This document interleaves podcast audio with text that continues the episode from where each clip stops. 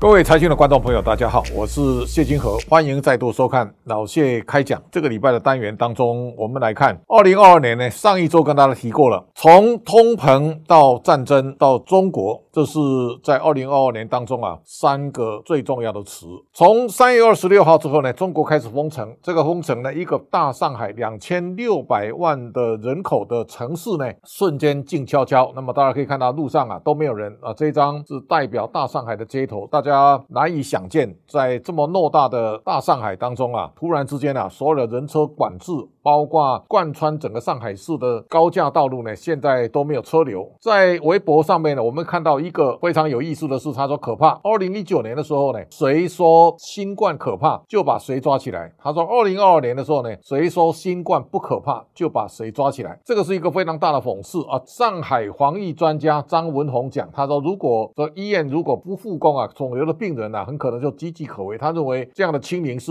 没有意义的。我们也看到上海的军医呢，来发表他的看法，他支持他。这个是上海的军医啊，叫缪小辉。我们也看到开始有专专家在针对这一次的封城，哎，提出一些他的看法。那我们看到，在这个封城的过程当中呢，现在回头指引，就是在先前中国坚持打科兴疫苗，那么现在科兴的防疫力呢，没有达到预期中这么好，所以这一次采取强制封城手段呢。一方面，现在看起来疫苗的免疫力呢，现在有很大的问题。第二个呢，中国要证明中国在防疫上呢，它远远胜过欧美。第三个呢，党中央强烈要求要清零，所以这一次呢，各级政府现在呢，大家都一起来清零。那么这个清零的动作呢，也让这一次的封城啊，没有时间的最后的底线。现在全中国四十四个重要的省区呢，都进入到封城的状态啊。这个封城影响台商这一次啊，是知识体大。台湾的大部分。的印刷电路板生产线几乎全都在中国，那么大型的组装的代工厂，那么也几乎全在中国。首当其冲，看起来红海受到影响会最大，而包括广达、包括人人保、和硕呢，都以中国为主要的生产基地。那么在这种情况之下呢，封城的时间没有得到一个明确的底线的时候呢，大家完全都没有办法去了解后续啊，到底生产线怎么办？哈，同时呢，我们看到中国封城威胁全球供应链，现在快。撑不住了，这个供应链现在看起来比想象中来的要可怕。而从货柜码头当中啊，现在到处也呈现是一个空柜的状态。大家看到，现在有人在讲中国小感冒呢，全世界大病一场。那最重要是在过去三十年当中啊，中国是世界工厂，那么大部分的台商的生产基地呢，完全都以中国为主。而在这一场这个中国的封城当中啊，那么大家现在可以看到，二零二二年中国经济将面临空前挑战。这个封城只。是啊，台商现在首当其冲，大家还在思考下一个它对全世界带来的巨大影响。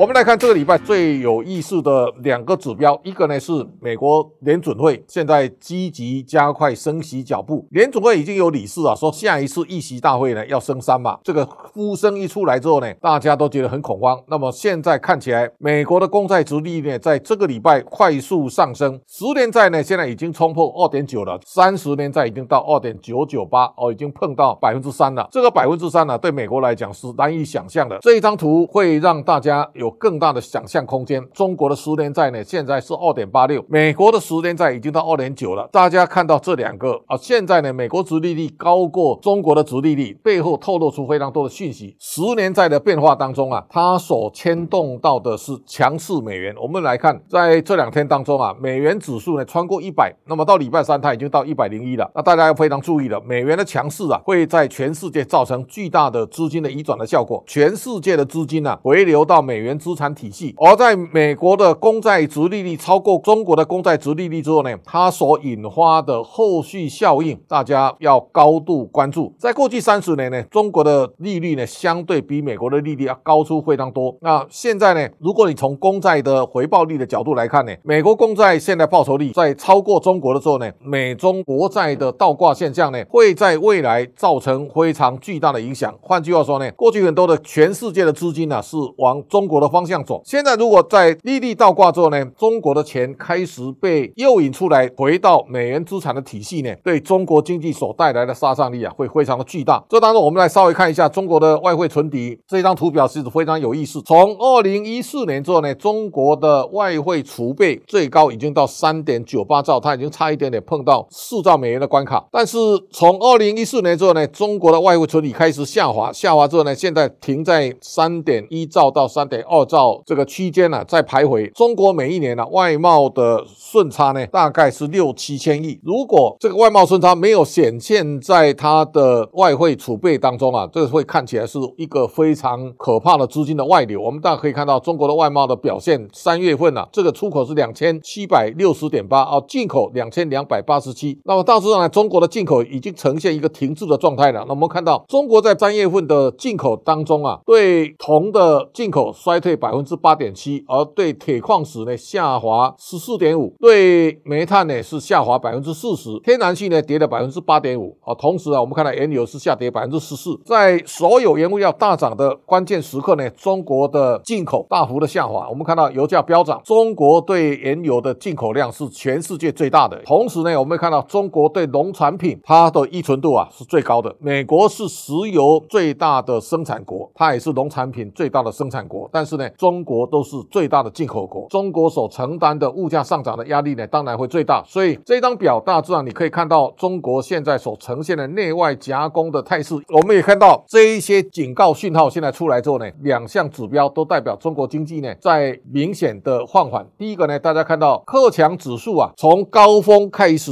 快速的滑落。另外呢，CAT 的亚洲销售三个月的滚动的按年变化呢也是快速在下滑。我们看到中国现在经济的窘况呢。人行开始降息，这个地方大家可以稍微想象一下，美国现在面对高通膨是采取极度升息的态度，也就是说，美国现在已经从鸽派到鹰派到超鹰派，一方升息一方降息的情况之下呢，那大家也可以想见到中国经济的下滑的力道呢，可能是超乎大家的想象。那么现在看起来，中国在这两天呢，公布今年第一季的 GDP 啊，四点八。我们看到去年中国在第一季呢是十八点三，到第二季七点九。第三季四点九到第四季到百分之四，这个一路呢往下修正调整的过程，这个整个的下滑的力道啊，这个是比大家想象中来的要严峻。现在的四点八呢，各界都觉得有点太夸张哦，也就是说四点八比大家预估的都来的要高。中国经济现在所面对的各种挑战，第一个呢，我们现在看到油价、农产品的大涨，对中国的生产者物价呢会带来更大的压力，也就是说中国会承受更大的成本的支出啊。第二个呢，这种硬封城的策略也就会造成现在全世界重新评价中国的生产基地的特质。换句话说呢，这些年美国已经慢慢在营造一个让全世界的制造业呢移出中国了。那么在这一次的封城，很可能是加速企业呢快速移出中国一个非常重要的讯号。啊，第三个呢，我们今天没时间讲，但是大家一定要非常注意的，中国的房地产的泡沫现在看起来岌岌可危。如果中国现现在房企的举债额度这么大，而一般的老百姓呢借钱买房的杠杆又非常的大，等到房地产泡沫一戳破之后呢，我相信对中国经济带来的影响一定非常的知识体大。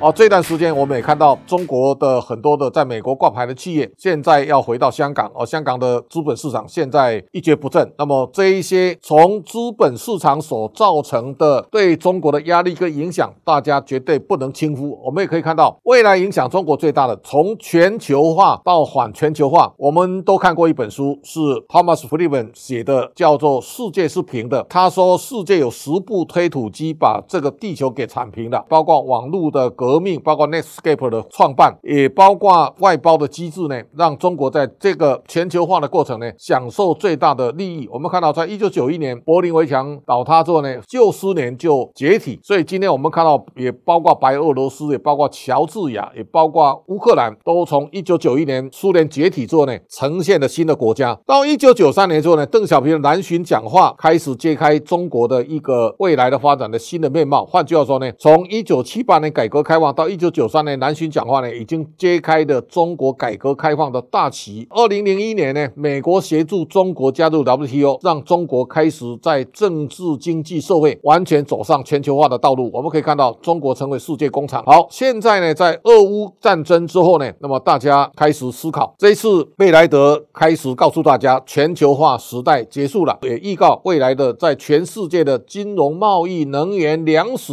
军备的竞赛都往反全球化的方向来走。那么过去追求低成本的生产基地呢，开始会重视资金的机制，同时未来全世界也一定会选边站。这个是在俄乌战争当中啊，大家也可以看出来，一个国家在集权专制领导体系底下呢，像类似普京这样呢，他可以。因为一个人在恢复两百年前的俄罗斯的荣光，那么发动一场战争。这个时候呢，中国也同样在集权领导体制呢，它对全世界带来的威胁。我相信在这一轮的反全球化的路上呢，它一定会面对前所未有的巨大的经济的修正跟调整。在过去三十年，我们谈到中国，都认为它是经济的强国，但是整个未来世界的发展，如果从这一次俄乌战争所一路延伸下来的战线呢，中国。在未来的经济的路上呢，它会蒙受最大的挑战。如果你把鸡蛋放在中国一个篮子呢，大家一定要好好去三思。我相信中国的巨变呢就在当下。那么未来台商要密切注意中国经济的演变，台湾的经济呢要如何能够减轻中国对台湾带来的巨大压力，也是大家要再度三思的问题。今天的老谢开讲就到这边告一段落，感谢大家观赏，下周同一时间请大家继续收看。